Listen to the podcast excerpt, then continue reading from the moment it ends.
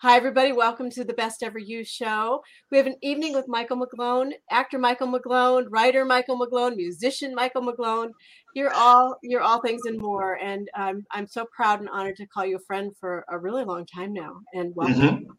Oh, thank you so much. I've been looking forward to this. Yeah, I'm, I'm like right off the bat going, I wonder if he's going to do like impressions or...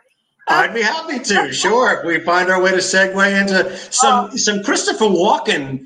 Yes. Is always advisable in an interview, especially when you, you, you're talking with a lovely lady like yourself, because it's it's enjoyable to know that Christopher respects you and admires you very much too. That's so much fun. I don't know how people do that. But did you have you been that way since you were a little kid? Like I, from the time I. was a little kid, have desired a great deal of attention. So that would be a yes. Wherever I could get attention, however I could get attention, I was relatively in the market for that. And as that led to the discovery of certain abilities that I had, whether it's to perform in a more general way or do an impersonation of someone or write a poem, et cetera. Though all of the things that I do are attached to wanting to share myself with other people and, and to be acknowledged for certain gifts that I've been given. Yeah, which are many. What of, of all, oh my gosh, yeah. Of, of all the things that you've done, do you have a favorite? Like you're, I mean, you're so well known for like the Fitzgerald Family Christmas. She's the one. I mean, there there are so many of them. Thank you. I are you talking about films or anything? Any I, project? I would say that it's it's very difficult, and I would even say impossible to say there's a favorite because there have been so many that are so special for a variety of reasons. So they equal each other in for different reasons. Though I would, to not leave you without an answer entirely, say that the shooting of The Brothers McMullen, which was my first film, that I was not paid for initially, that I got through the paper without an agent, which turned out to be a Sundance Grand Jury Prize winner and created a career for several members of the cast, was and is probably the most magical project for many reasons, though some that are attached to the way I just described the film. Nobody knew what was going to happen with it. We were all doing it for love, and it was something that while it was happening, I felt a- an unaccountable sensation of possibility. I didn't know what the possibility was, but it was, there's something special happening here. And, and this, this could possibly be something. Someone else, I think, might recognize how special this is too, because it just felt so much that way. And I think that has to do with the fact that it was this divine blessing. And that was a part of the vibration of making it. Yeah. You know, Yeah, I agree. I love that movie. Um, Thank you. You're such a you're such a nice guy in person, and sometimes the characters you play, I'm like, where does that come from, Michael? Oh my goodness, I love that you're interested in knowing more about that because I love being loving. I love showing other people love, and I love human decency expressed by myself and other people. I love manners. I love us all relating to each other in ways that are fundamentally based in love and respect, because I believe that's how we evolve further. And it is at the core of my belief system and the core of what I think is important about how we treat each other.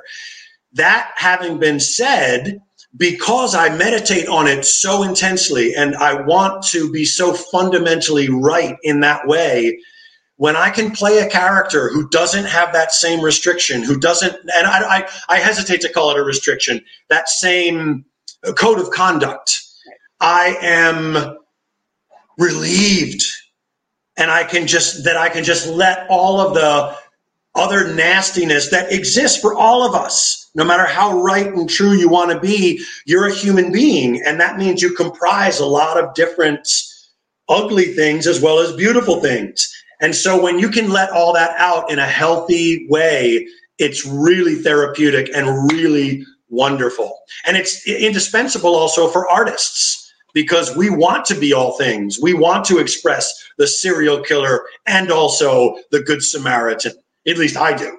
And I think most artists probably associate with that yeah. too.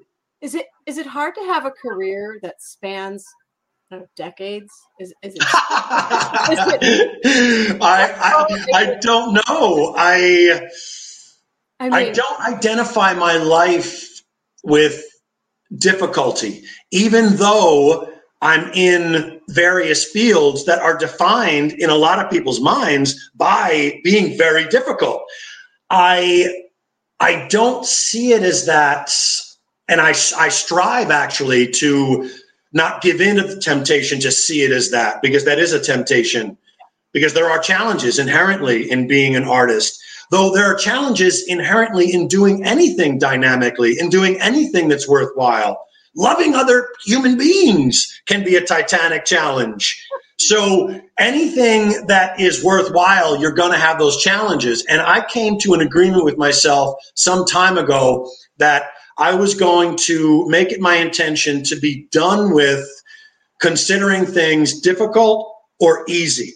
I was either going to look at it that it needs to be done to have the best life that I can possibly have, or it doesn't need to be done.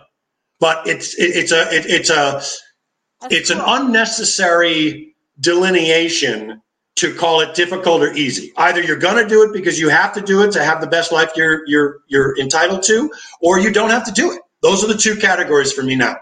That's that's good advice right there. I like that. Thank you. Yeah. So what do you?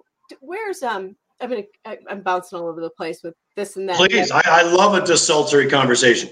Yeah, but when I'm talking to you, what I'm thinking of is gratitude.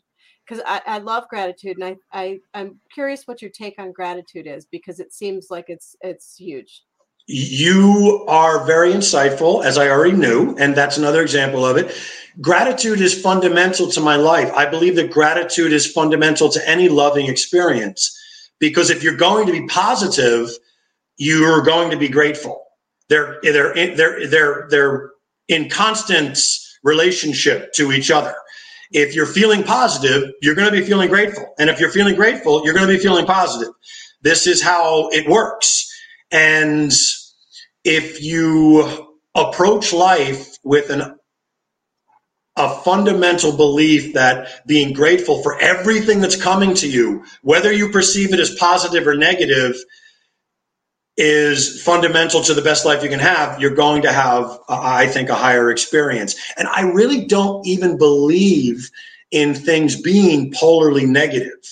I I think that our experience is constantly forward. I think our experience is constantly positive, and it's only our viewpoint that makes it appear to be negative. And I'm even talking about disastrous things like tragedies, et cetera. There are so many examples throughout our history of things that would seem to be disasters that actually were these inherent experiences to an entire experience of greatness. Mm-hmm. And whatever's coming at me, I always want it to be engaged in the most positive way so that I can be the greatest instrument of love that I can possibly be. And I haven't found that it's ever possible for me th- to be the greatest instrument of love that I can be if I'm focused on something being negative, or I'm concluding that it's negative, because that holds me back and that narrows my experience. But if it's positive, it's open to all kinds of helpful questions about, okay, this seems like it's it's powerfully negative. That's not true in my belief system. So how is this going to assist me? How is this going to assist other people? How can I move through this gracefully and with love? Love it. Well, well said again. So thank you. You, you moved from New York to Los Angeles. I did. Um, what, what's that like? Why'd you do that? Um, all that good stuff. I lived in New York for many years, very, very happily, and I love New York still, and it will always remain a home to me. As the months approaching my move were illustrating to me, New York had become a place that was less desirable as a home than Los Angeles. Over the years, when I would come out to Los Angeles for trips that were a month and a half long, two months, some shorter duration, trying to drum up work or just decompress or both, I found that the happiness with which I inhabited Los Angeles was growing exponentially. And the and I won't say that I was ever unhappy in New York, but I wasn't as relaxed or tranquil or as joyful toward the end of my tenure in New York as I was when I would visit Los Angeles. And so that continued to be a part of my thinking and in my thoughts. And I found there was a lot of resistance in me to making the move because I had been so identified with New York for so long, and I identified with New York. I identified myself with New York for so long that I, I thought, if I moved to Los Angeles, am I failing as a New Yorker? Am I, am I letting people down? Am I letting myself down? Am I giving up? There are all these things that were ego-based, really. They weren't truthful, because the truth was, you're feeling greater joy when you're in Los Angeles. That means something, and you should you should pay attention to that. But there were all these relatively ego-based thoughts that were holding me back from pulling the trigger. Finally, I put my house on the market. I needed a push that that my thoughts weren't necessarily giving me. So I said, you're going to put your house on the market for more than the market value is dictating right now. And if you get the price, that's the universe telling you, you have no choice. You're going to Los Angeles. You're going to accept that and do it. And I did. I sold the house for above its market value. That's awesome. Condo, actually. It was a, it was a, a two-bedroom apartment. So when I say house, that's relative. Whatever, yeah. Yeah. And I, I noticed when you moved, you um, did all these c- cool things. I, I want to say boxing. I might be really wrong. Or, or I, I've trained in boxing. I, I I haven't had any professional career in boxing, though I have trained in it, and it's still something that exists as a a, a great thought process and and and guider for me, because physically it it taught me so much. One of the things it taught me was that a lot of that movement existed somehow, I think, genetically already in my body. My paternal grandfather was drawn to boxing, and he was a, a boxer uh, at, I believe, an amateur approaching professional level. And he, I believe, gave me a certain amount of ability in that field. So when I started training, I realized, oh, you really feel good doing this. And some people who know what it is to be a boxer had even acknowledged that, yeah, you do have some natural ability here. And it's something that I don't do every day, though it's something that whenever I do engage in it, I'm always feeling very, very positive about it. And I'll take a run, for instance, and then after the run, if it's outside, I'll spend some time just shadow boxing, walking, et cetera. And jump rope became a, a larger part of my training regimen on and off because of boxing. And it's a great, great way to train. And my mom, who is eighty-one years old, also now trains in boxing twice a week. That's awesome. This is what a warrior this woman is. Oh, yeah. Yeah, I saw that. I saw a post somewhere you were talking about your mom, and I was like, oh, that is so adorable. Yeah, you love your mama, don't you? Oh, my goodness. She, she is and your family. a bedrock to my happiness and, and gratitude. I There are times when I think about my mom in the course of my day, and I have an almost breathless awakening of the gratitude that I feel for her friendship and her guidance. Her presence in my life is is greater than I can articulate in words. It's very sweet. Yeah, I'm a mom of four boys. I think you know that. They're I do know that, you, and I, I and I, I know that you're a great mom too. And someday, that's awesome. And what's that? I said I hope they say something like that about me if I get. I'll bet they already do, Elizabeth. I'll bet they already do. I, I'll tell you that from my experience with my mom when I was younger. I took her for granted. I know I took her for granted. And I assessed that later in my life. As I was approaching my twenties, I remember feeling that I hadn't appreciated my mom as substantially as was deserved. This was the feeling that I had. And I felt very, very moved to get to know her better and to acknowledge her more. And I did. And it's been such an enormous blessing. So if my experience is anything like your son's, and I'm not assuming that they're taking you for granted, though I would, if there's if there's anything similar to them having a less profound experience as they're younger to when they're older, then I would say you have something very special to look forward to. But I, I, I don't want to assume anything. And I, I, I look at pictures of you with your boys, and it, it looks like they acknowledge their great mom. So cool. I'm very happy to see that. They're super great kids. Yeah. But um, they, the oldest one just moved out, and he was like, Mom, can I take your books with me? I'm like, oh my God. So see, cute. There's a good example of what I'm talking about. So he's already acknowledging how important you are to him and how important your spirit is to his life. Yeah. Super cute. Yeah. I, I love all those guys. But I, yeah, I saw you with your mom, and I'm like, that he's just got the best. And That's- the mother-son relationship is unique. There's something very special about that. I think, I think parental opposite sex relationships have a capacity to be extremely powerful. All familiar relationships do.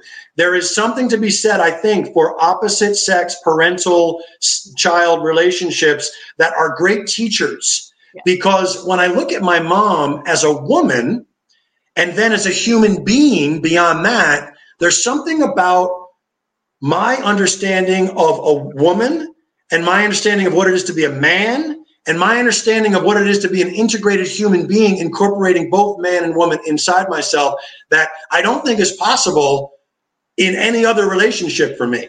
So it's a it's a very it's a very blessed relationship for many reasons, and that's one of them. Love it. Love it, love it, love it. Okay, I don't have a producer in my ear, so I do have to look down at my notes a little bit.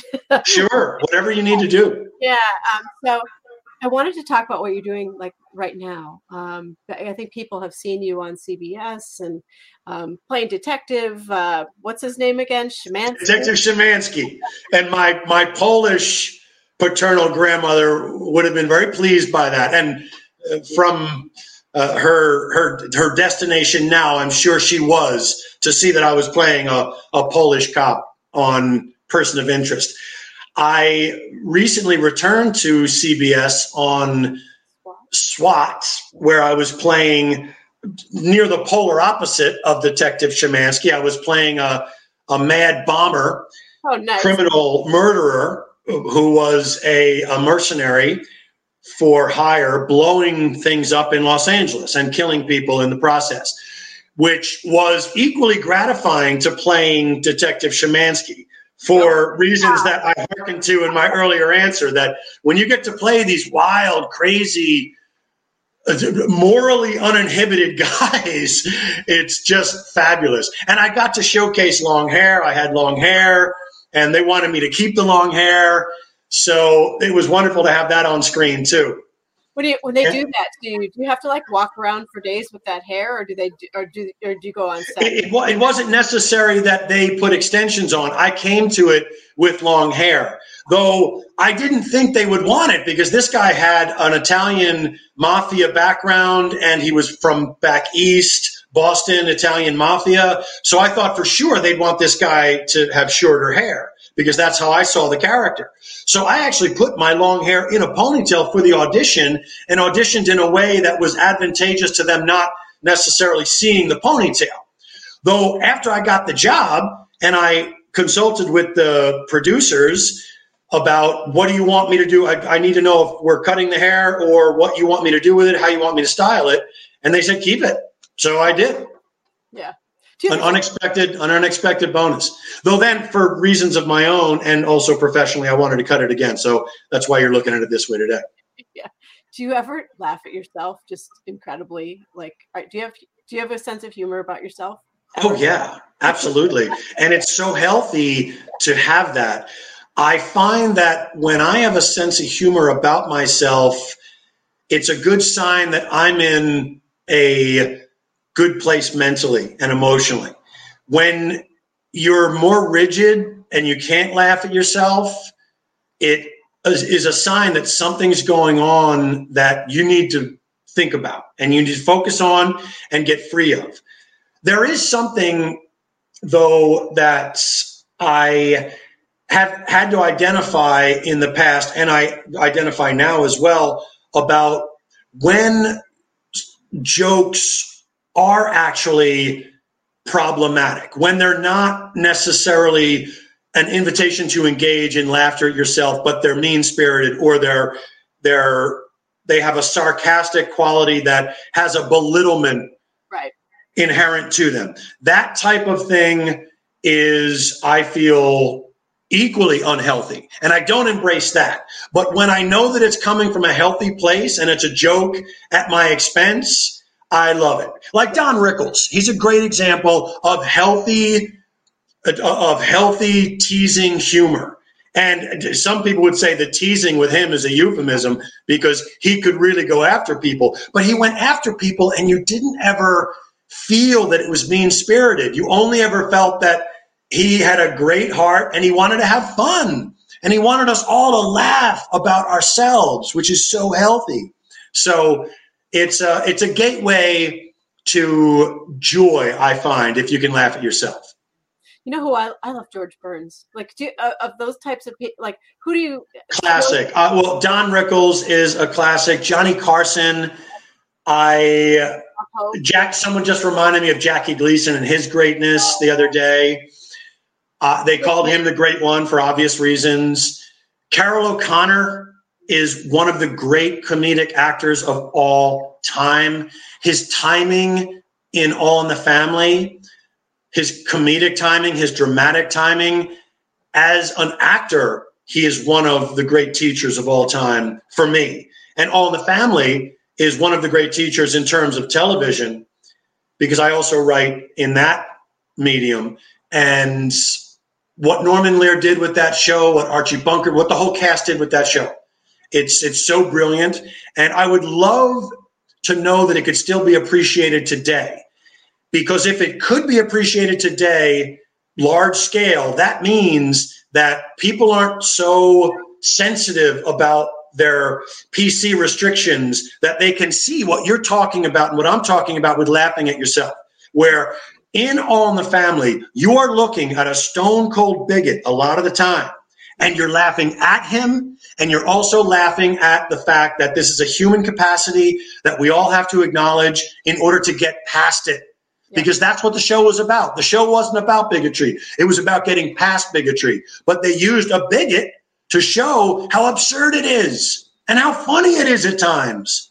And so I find that if people can engage in large-scale examinations of what it is to be a human being, both negative and positive, and laugh at it and engage it with laughter, we're going to experience greater health as a community, as a world community. Yeah. What about movies like, like mo- just talk movies with me for, I love, I grew up, my parents, please, let's do it. Oh my God. My parents owned a chain of video stores growing up, and I, they owned all of them. And I went, I think I remember in one of our yeah. conversations, you telling me about that. Yeah. They owned the movie stores. And so I grew up with movies and I know all the actors, and we had sections for the actors, not, I mean, everything. Please tell me, what do you want to talk about? You know, what, let's talk about like Blazing Saddles and history. Oh. Let's go there. My goodness, Blazing Saddles is one of the greatest films of all time. I and, and it's it's you know it's it's irreverent. It's so irreverent. Yeah. Another another great one along those lines that I, I might even have more vivid memories of, History of the World Part One. Yeah. How great is that film? Spaceball. And you could go ahead, please. What, we, what else were you going to ask me? Like Spaceball, all of those movies. Spaceballs, I know probably less well than those others. I'm aware of the greatness of Spaceballs, but for some reason, I I, I didn't gravitate to that one as much. I, I know that it's a classic. I know that it has the following that that probably Blazing Saddles and History of the World Part One have, but I don't I don't know much about that film. John Candy, I know, is in that, and another guy that I really enjoyed from Parenthood. Uh, oh, what's his name? Well, I have to get his name because he needs to be acknowledged. He's wonderful. Uh, not Martin Short, but he's in the same kind of category. Keep talking. I'll, I'll Google while we're talking here. Okay. Uh, he's wonderful. And also a Canadian actor also, I think. Yeah, he's like John Candy. Why are we dr- He's in Ghostbusters too, isn't he? Rick Moran- Rick Moranis. Rick Moranis, yes, a classic, a wonderful comedian, wonderful actor. Yeah. But yeah, Mel Brooks is, I just, I love Mel Brooks. Slapstick is another great, great, over the top, fabulous comedy. Paul Newman, right? Yep. Yeah, that's a good one. The Three Brothers. Oh my goodness, they were so great. So, anyway. And the fact that they were they were they were so nice off the ice, and they were goons on the ice. They were these terrifically tough and ready to go warriors on the ice, and off the ice they were these delightful guys playing with matchbox cars in their hotel room, or or toy. Or some kind of toys. I don't know if it was matchbox cars or something else. Oh, another great Canadian film, or, or, or at least one that features Canadian actors, Strange Brew. Oh, I love that. I think that is a Canadian film, though. I think the actors are Canadian, and the film production was Canadian, too. I need to make sure all my kids have seen Strange Brew. You know, I, I, we're going down the list of things you need to make sure your kids have seen. Please do that. These films need to be seen by by all generations.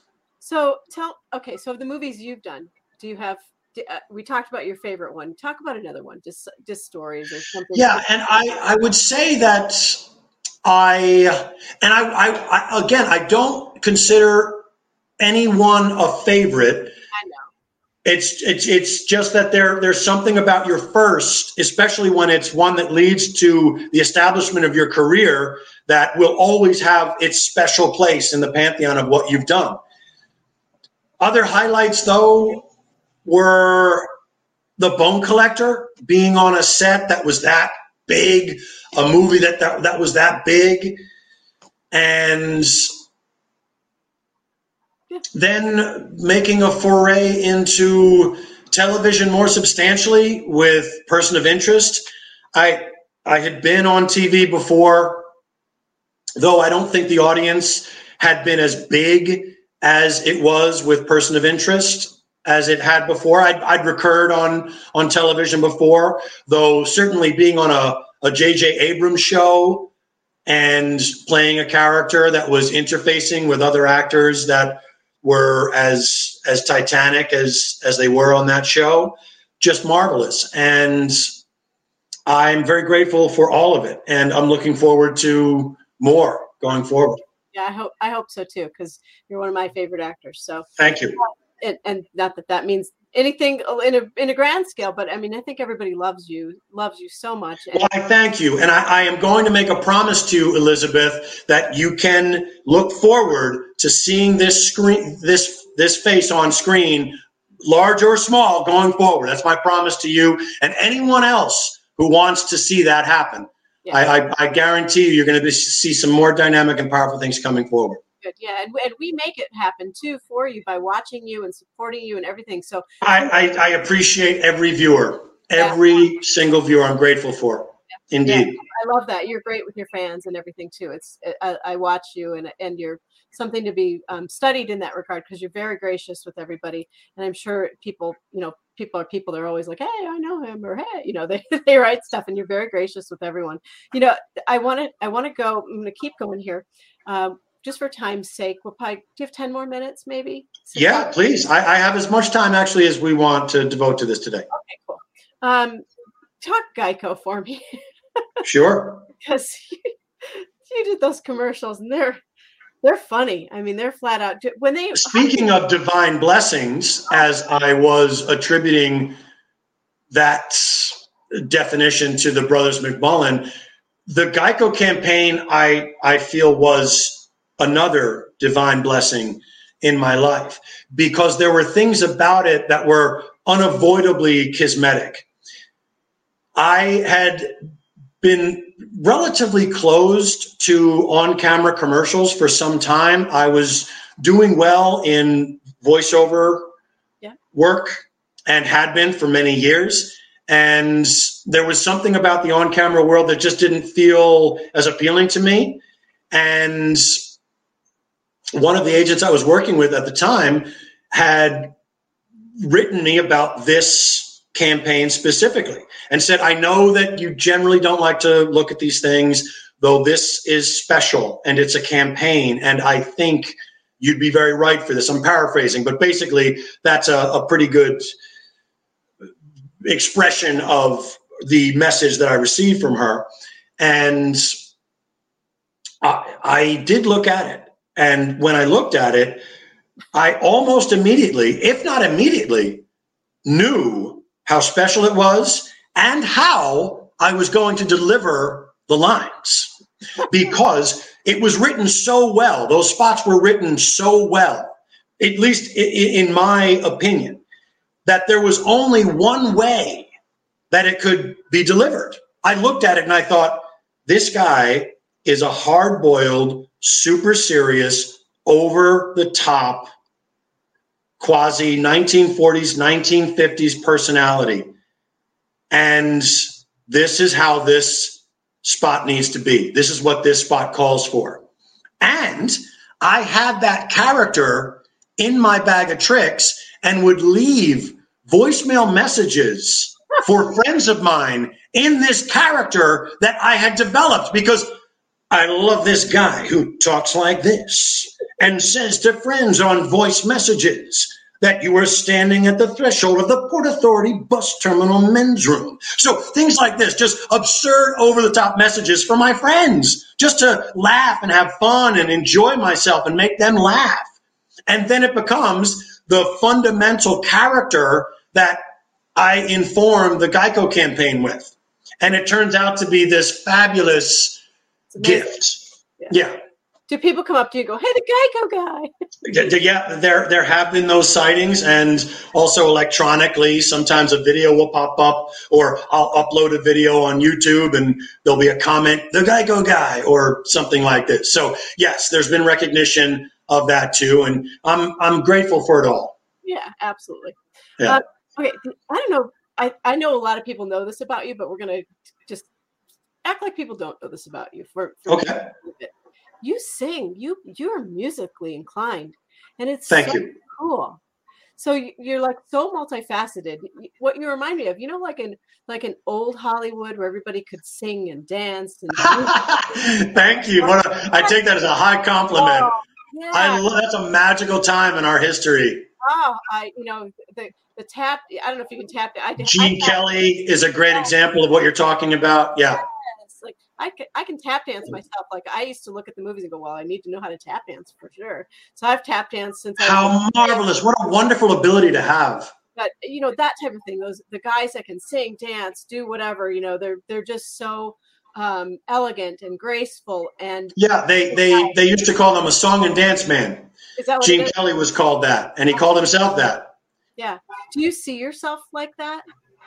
I, I do, because I have done all those things, not yet professionally, though before I became a professional actor and performer, I was in musicals growing up, et cetera, and it hasn't developed that that has been expressed professionally for me yet on stage, only in workshops. It has happened in workshops before, though, or at least in one workshop. Though I look forward to any opportunities to express all of my abilities. And a musical is so much fun to be in. And I welcome anyone who's interested in exploring my music too, to search Michael McGlone music if you want to know more, because there's a lot of it out there that I've released. And you can also go to my site, michael mcglone dot com, and there's a there's a page devoted to my music there. Yep. And yes, I, I would look forward to integrating everything that I do in one project. Yeah, awesome. And your your E P is The Center, which is, I'm going to read just read here, um, hero, to be down, speed, and then there's other there's other singles. And then there there are many singles that I've released too. The most recent album is the extended play The Center, and a very special record that is in expression very directly of the philosophy you and I were talking about earlier in terms of loving oneself and loving other people and what it is to do both of those things. Do you write all that too? Do you write it? Write mm-hmm. everything, huh? Yes. And then I'll bring my songs to these fabulous musicians like John Kobert and Peter Calo, and also m- my engineer and co-producer Dominic Barbera, who is a musician too, not professionally, but to be the level of co-producer and engineer that he is, you have to have a musical proficiency. And he does. And he's a brilliant co-producer and a dear friend. And Peter Calo, John Kobert, Dominic Barbera, Shane Galas, Mike Lyons, Carl Morelli, Michael Gavigan. These are the men who come to me after I have a song and deliver such extraordinary amplifications of the music and its greatness, because they bring their greatness to it and they add their particular genius for the interpretation of the music, and it's fabulous. I love them all, and they're fabulous musicians. Yeah, I, I love that about you. Um, do you, okay, now this is complicated, though. Do, do you like music better than acting, or do they go together, or sometimes one takes... For me, it's not complicated. Thank you for your thoughtfulness of that, though it's it's a it's a relatively simple answer for me because I don't have a preference. Okay, good. I would say that... Like I do wish, them. I do them. What's that? Do you have like a wish? Like you wish something would happen with your music or something? Do you have do you have like dreams and goals and things like that secretly? I definitely have goals, and I I want the I want the greater awareness of everything that I do. Yeah, I, I want the greater awareness of me as a screenwriter. I want the greater awareness of me as a television scriptwriter. I want the greater awareness of me as a television actor, as a film actor, as a singer, as a songwriter, as a producer, all of it. I want it all. And I am going after it all. There aren't things that I can share specifically about that now because I feel that anything that's in progress, you don't want to speak about when it's still in progress and it's pre-contractual, though the goals that I have are about every aspect of my creative life and achieving dynamic and powerful and large awareness results of them all. Good. Yeah. Do you... Okay, so um, I have notes on you, and the word Eddie Burns is used, and I call him Ed Burns. Sure, and and he, he he's called both. It, um, talk about him and his role in your life, and uh, he's friend, correct? Yes, he is. We were speaking uh, just the other day, and he has a, a, a wonderful show on Epics, which I welcome people to explore, called Bridge and Tunnel, and it's going to be airing its second season in July. They had a, a obviously successful first season because it was renewed for a second season. It will be airing in July. And I don't believe this is state secrets. They've renewed it for a third season, and he's at work on that now. He is the most remarkable collaborator in my history. And I say that because we made my first film together. And it was it was not technically his first film because he did make a film that didn't see the light of day before that, but it, it was his first professionally recognized film. So to some extent, it, it it does have authenticity that it was his first film professionally. And then we we moved on to make another film that he he wrote a character for me in. And that was almost the polar opposite, if not the polar opposite, of what I played in the first film. So he writes this fabulous character in the first film before we had even met that I play, and I am recognized for very substantially. And then he writes this other character for me, which is the opposite of that guy. So it shows a range for me that's so dynamic and powerful and wonderful, which is a great gift from him. Oh, yeah. And then we made a, a, a third film together called The Fitzgerald Family Christmas, which I welcome everyone to see. If you're a fan of Michael McGlone, Eddie Burns films, you have to see this movie. If you're not, and you're just a fan of good, wholesome, strong comedies and, and family dramas, because it's both, then see it, because it's a heartfelt, well-written, dynamic, and wonderful piece. Yeah. Yeah, I love those movies. That's that's how that's how I know you. Then I, I found you on, I, I think, I, I can't even remember how we met. I think I found you on Facebook and asked you to be on the cover of my magazine. Is that right? Ah, it's possible, because I know that that that both of those things happened. Yes. Yeah, I think that, and and I'm like, oh my gosh, it's really him, and he's so kind and gracious, and you don't have to be, and you are, and, and you oh well, smile, and you're you're just you're. What I love about you too is when you get an email from Michael McGlone, it is addressed properly. Mm. It is addressed properly always. Like I'll, I'll I kind of get sloppy in my email. Sometimes I'm like, oh, it's Michael, I got to respond.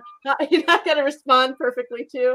And I'm like, no, you know me. But you're I, absolutely, and I, I and well well worded and beautiful.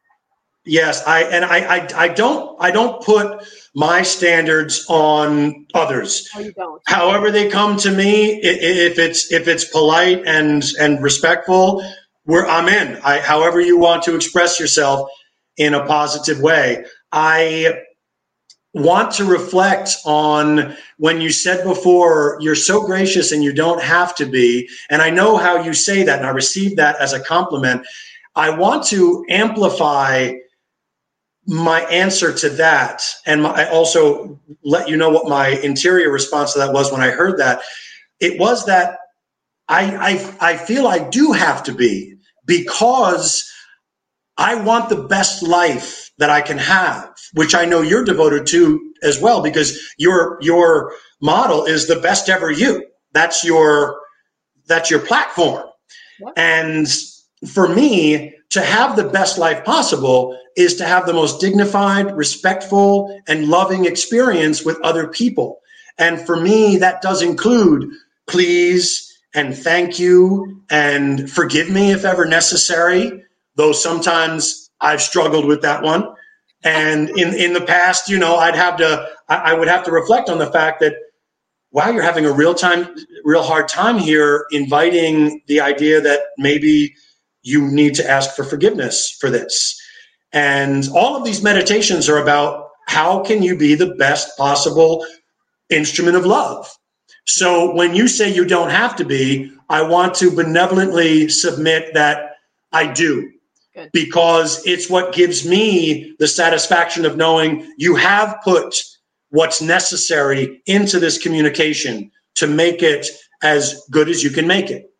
Yeah, I, I personally think there's there's nothing worse than meeting someone such as yourself. For example, you know, like so, an actor that you want to meet or whatever, and then mm-hmm. you're disappointed in the way they've treated you. There's right. nothing more like a letdown, like of somebody that you're um, like idolizing or th- watching their movies or reading their books or whatever it is, and then you get near them and they're like unkind or they don't have time or they don't, whatever that is. That's like, yeah. And and I totally I totally understand, because you know you get you get to a scale too where you're busy or there's a layer or two between you and the public or whatever it is. But um, I I'm trying to say that I appreciate you always. I mean, really, truly, always. Um, Thank I, you. I I I, I and you were like you were very very kind. Like, thank you so much, and forgive me. I I. If I stepped on you before, I I think perhaps when people meet a celebrity that they have admired and do admire, and they're treated less than well, it might be amplified as as a negative experience because they brought so much positive emotion to it. Yeah. So that's correlative to the negative emotion that they feel, because they want it to be such a happy thing, because they're so happy to see this person. And that's what I've reflected on before, that when people come up to me and I recognize that they're acknowledging me as this really important person to them, I feel honored, and I feel that I want to be as honorable about how they feel about me as I can, because without that feeling that they have for me, this would not be as positive as, for, for me yeah. as it is. The fact that they love me and they haven't even met me is an honor. And it's beautiful. And I won't say that I've always been completely graceful. There were times before I got sober and other times when I felt impinged and I potentially was not as polite or embracing as I am now. That I'm not saying that I've always conducted myself, and alcohol, some, I'm not blaming it on alcohol. My choice was to drink and to be uh, Sure. that way, though I will say that after I got sober and, and, and made commitments that were along the lines of of love that were connected to that sobriety, uh, I don't know that it happened as regularly. Yeah. And I, I think it's become very rare. Though upon reflection too, there are times when everyone needs a certain amount of forgiveness. So the fact that there are celebrities there who maybe have been rude to someone, though it's not maybe their model of, of conduct. It's just they're having a day where they got interfered with, or their wife just yelled at them, or their husband just left them, or who knows what's going on in their in their lives. And it's not necessarily that they're just being ungrateful to that person, but there's something going on that has afflicted them and made them less than what they're capable of being in that type of transaction. So forgiveness is important for all of us to remember. Though if there's a if there's a track record of people just being rude, then that's also something that needs to be called out and that needs to be yeah. acknowledged too. Yeah, you you bring up a great point, and, and it's one of the things I, I say a lot and remind people of, and it's to be really super kind to every human being that you come, encounter with, and encounter them with a sense of, a sense of grace, Um, elegance, compassion, collaboration, and so forth, because you really, truly have absolutely no idea what's going on in somebody's life unless you try a little bit. I mean, like, you really have no idea. And and and even in passing, sometimes I just I really like to slow down. Um, probably for about ten years now, I've had this in place where I've just slowed down to to just embrace other people around me more. Um, and it, when you, when you pause and other people are still kind of going, you yeah. can, you can feel the difference.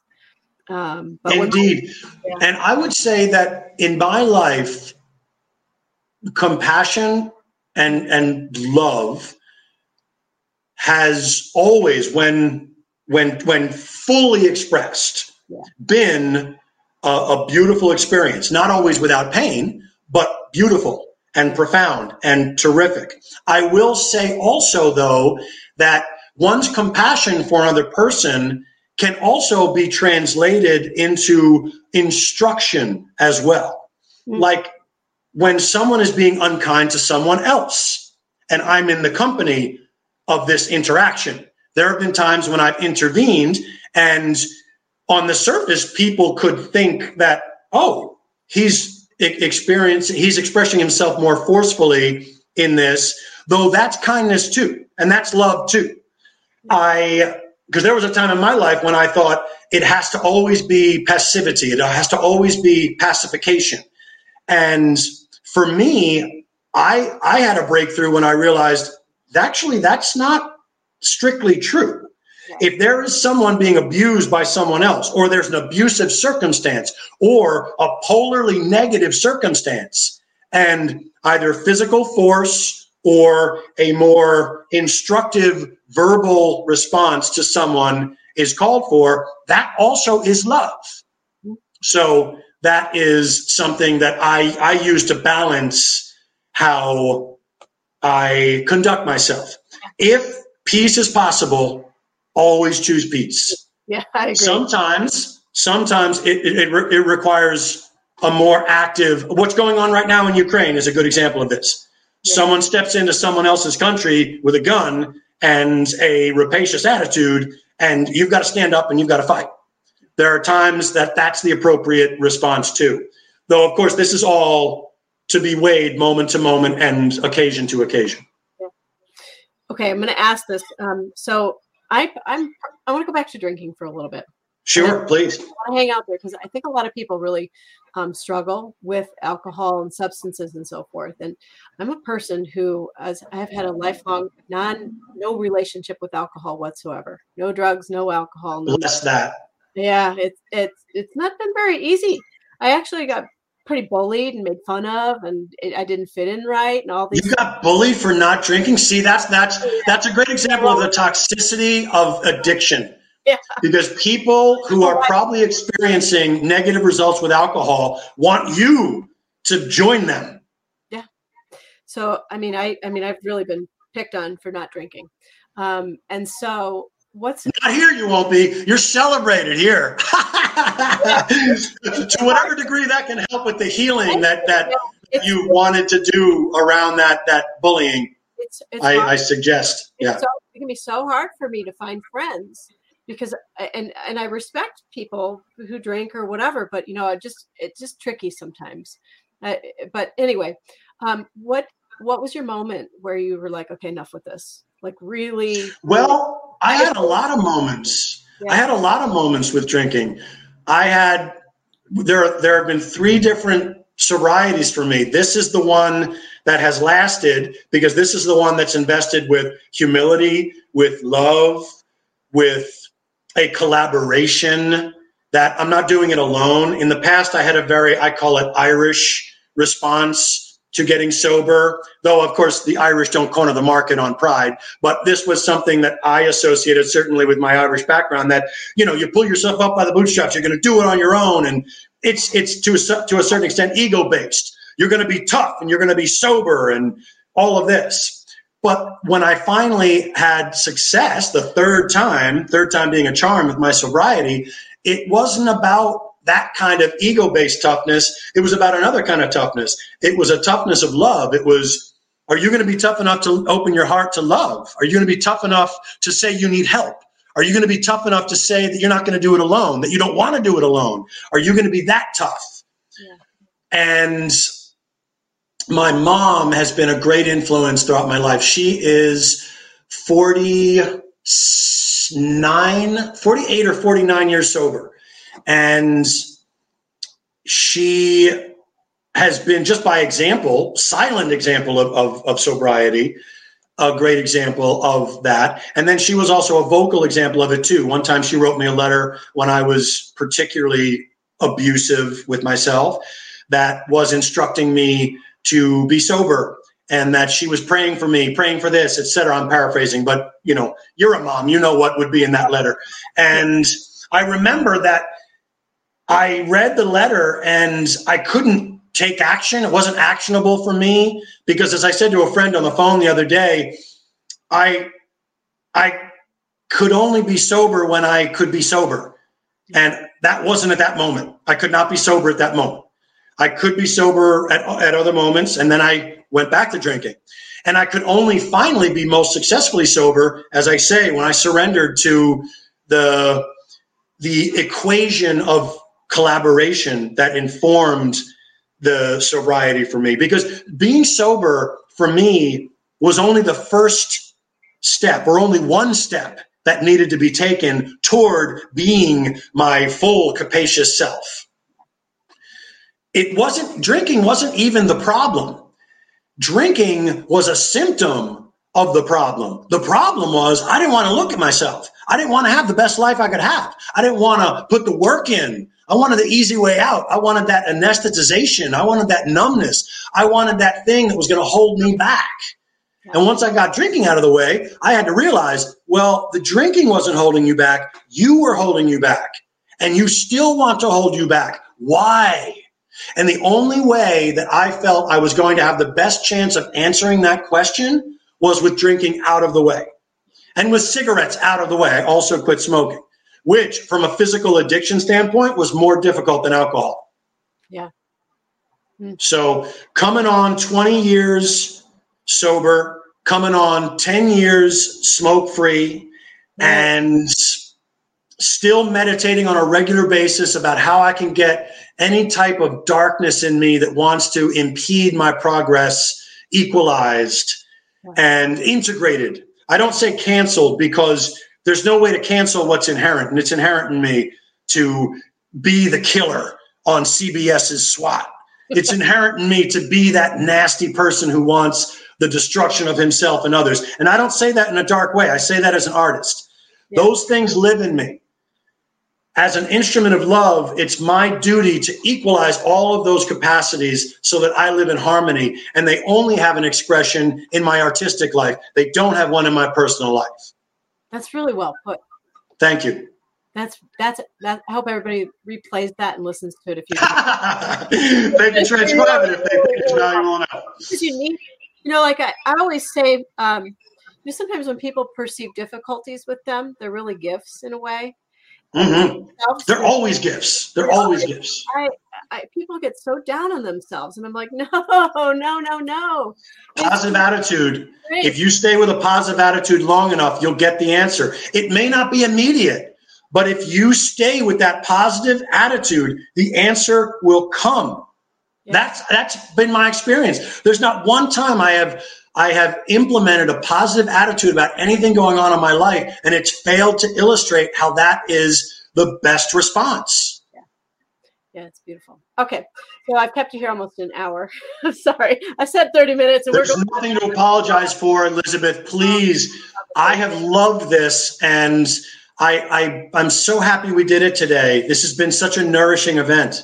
Yeah, yeah, I love chatting with you. So thank you. Thank you for your time and everything. You're so welcome. I want to ask you one more thing. Okay, so in Please. all that we talked about, is there anything that I like haven't asked you that I should be asked, like something I overlooked or something you want to talk about? Or um, is there anything that you, you want to, where you? I, you know, the, the answer to that is no. I think that what you've asked is perfect.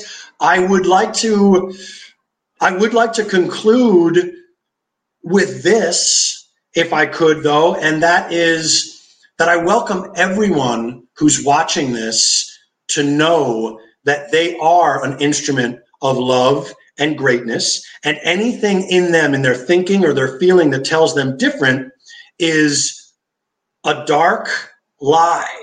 The truth is that we are all comprising of the ultimate truth of love, and it is just a matter of stripping away the distractions and the illusions from this.